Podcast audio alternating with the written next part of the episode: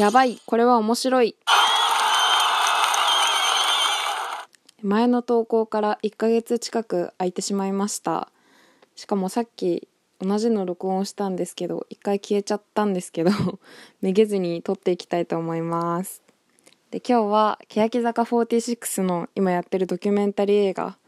をちょうど今日見てきたので、それについて感想というか見たまま思ったことを話したいと思います。欅坂46のライトオタを、まあ、ちょっと前ぐらいまで追ってやっていたのでそれくらいのこう一ファンの感想です。で全体的に予告編をもし見てたら想像がつくと思うんですけどやっぱり平手友梨奈っていう人物を中心に据えてやってるドキュメンタリーでもまあ平手友梨奈のドキュメンタリーでも欅坂46のメンバーみんなのドキュメンタリーっていう感じでもなくやっぱなんかグループとしての欅坂46っていうのを平手友梨奈っていうやっぱりセンターを中心にして語られていくっていう感じの構成の印象を受けました。だからメンバーの一人一人へのフォーカスとかは正直全然少なくて一部のメンバーがすごく語っているんですけどなのでちょっとそこはまあ予告編でも 何度も言う通り感じたのそのままで、まあ、平手の物語っていうのに近い感じはありました。個人的に私はやっぱり平手の不協和音を NHK の「ソングスで見てえやばいなと思ってそこから惹かれていって月曜日の朝スカートを着られたとかアンビバレントとかあの辺が平井心とかあのいかにも欅坂っていうのがすごく好きでで結局ライブとかには一回も行けなかったので今回劇場で見るっていうのがライブビューイングみたいな感じでライブの生音のこう大きさとかあと大画面で迫力あるパフォーマンスを見れたっていうだけでも個人的には結構お金払う価値あったなという儲けもんだなという感じがしました。今回の映画を見て斉藤冬香ちゃんと小池みなみちゃんへの推し度がぐぐぐっと高まりました。えっとみーちゃんは2人セゾンのソロダンスを踊ったエピソードがファンの方だったらわかるのかなと思うんですけどそのエピソードとかが結構割とフォーカス当たって書かれていてなんか初めてその話を見ながら映画館で涙がこうどうしても抑えられなくて泣いちゃいました。みーちゃんと思ってこれはぜひあの劇場で見てみてください。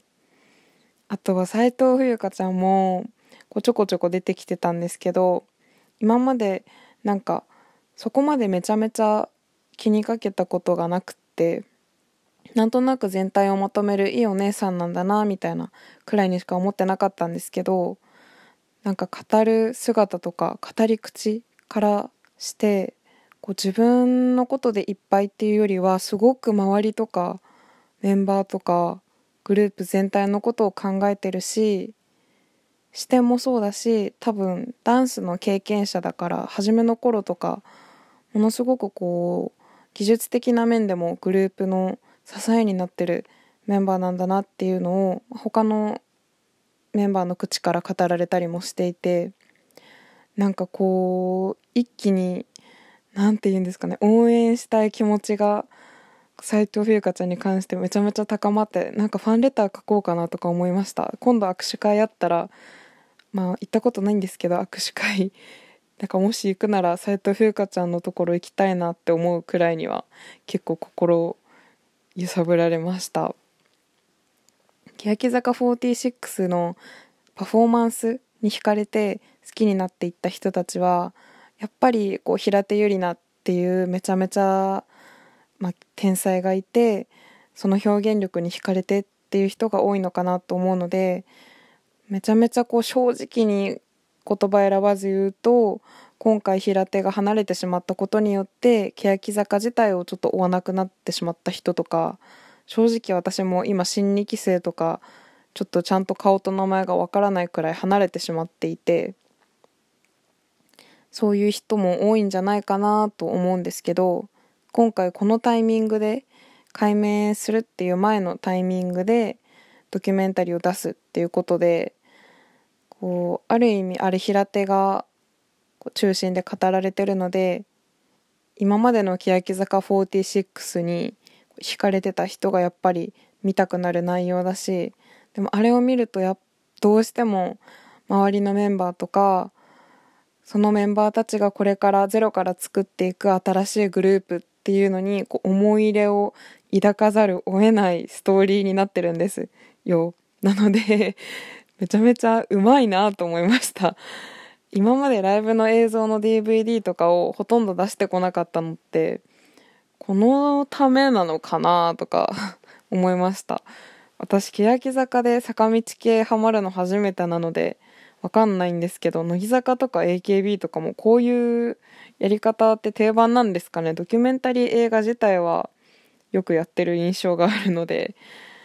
うん、なんかこういうストーリー作りめちゃめちゃ上手だよな秋元康と思いながら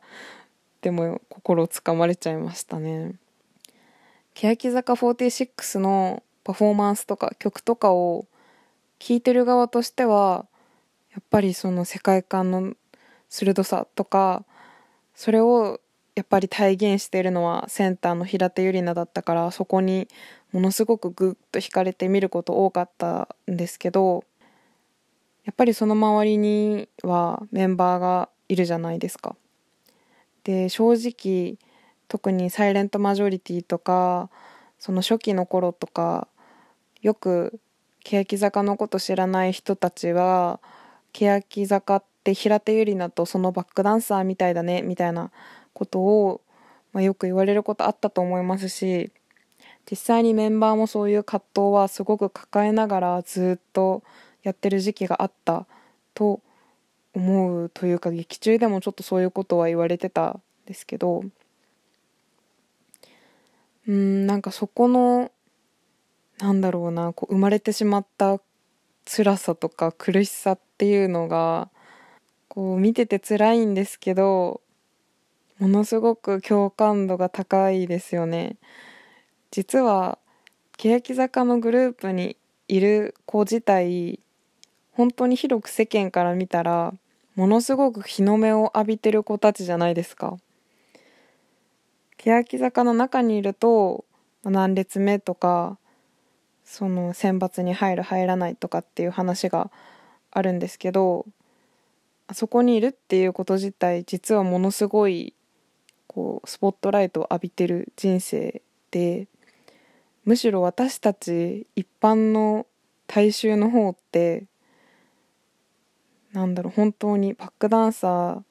というかこうスポットライトを浴びずでもそれぞれの場所で何ができるかってそれすら考えないんですけどそれぞれの場所で普段できることを最大限毎日やって生きてるみたいなまあ綺麗に言うとそうじゃないですか。で欅坂の中に戻ると平手っていう天才的なセンターがいて周りの子たちはなんかバックダンサーなんじゃないかみたいな葛藤を抱えつつもそれぞれの場所で何ができるかなとかっていうのを模索していってで後半とかは本当にお世辞じゃなくなんかその悩みからみんながちょっと答えを見つけて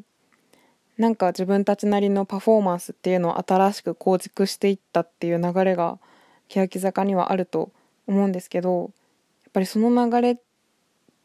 に対してめちゃめちゃこう共感できちゃいますよね私たち一般のファンだからこそ。っていうなんかそれ普段から多分見てて気づく瞬間もあるんですけどこのドキュメンタリー映画でガッとそこが出されることでやっぱりそれをめちゃめちゃ強く思いますし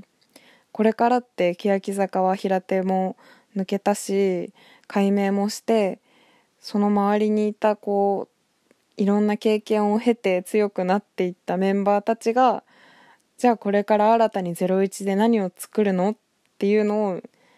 見れるじゃないですか。そこへの期待感がこうワクワクムクムク膨らむようないいタイミングでいいストーリーで出された映画だったなと思いました。平手を見てパフォーマンスに感動するし欅坂を見てパフォーマンスに感動するんですけど周りの子たちも特に3列目とかそういうメンバーを見て普段の共感度が高いのってそこにあると思うんですよね。それを改めて思い出させられる映画でした。まあ、正直私はにわかというかライトな平手ファンみたいな感じだったので欅坂はまあこれからは追わないかなと思っていたところでこの映画でぐんとまた欅坂の強いストーリーを見せられてあーやっぱりこれからも応援していきたいなっていう気持ちになったのでものすごい戦略に乗っかってるなと思いながらも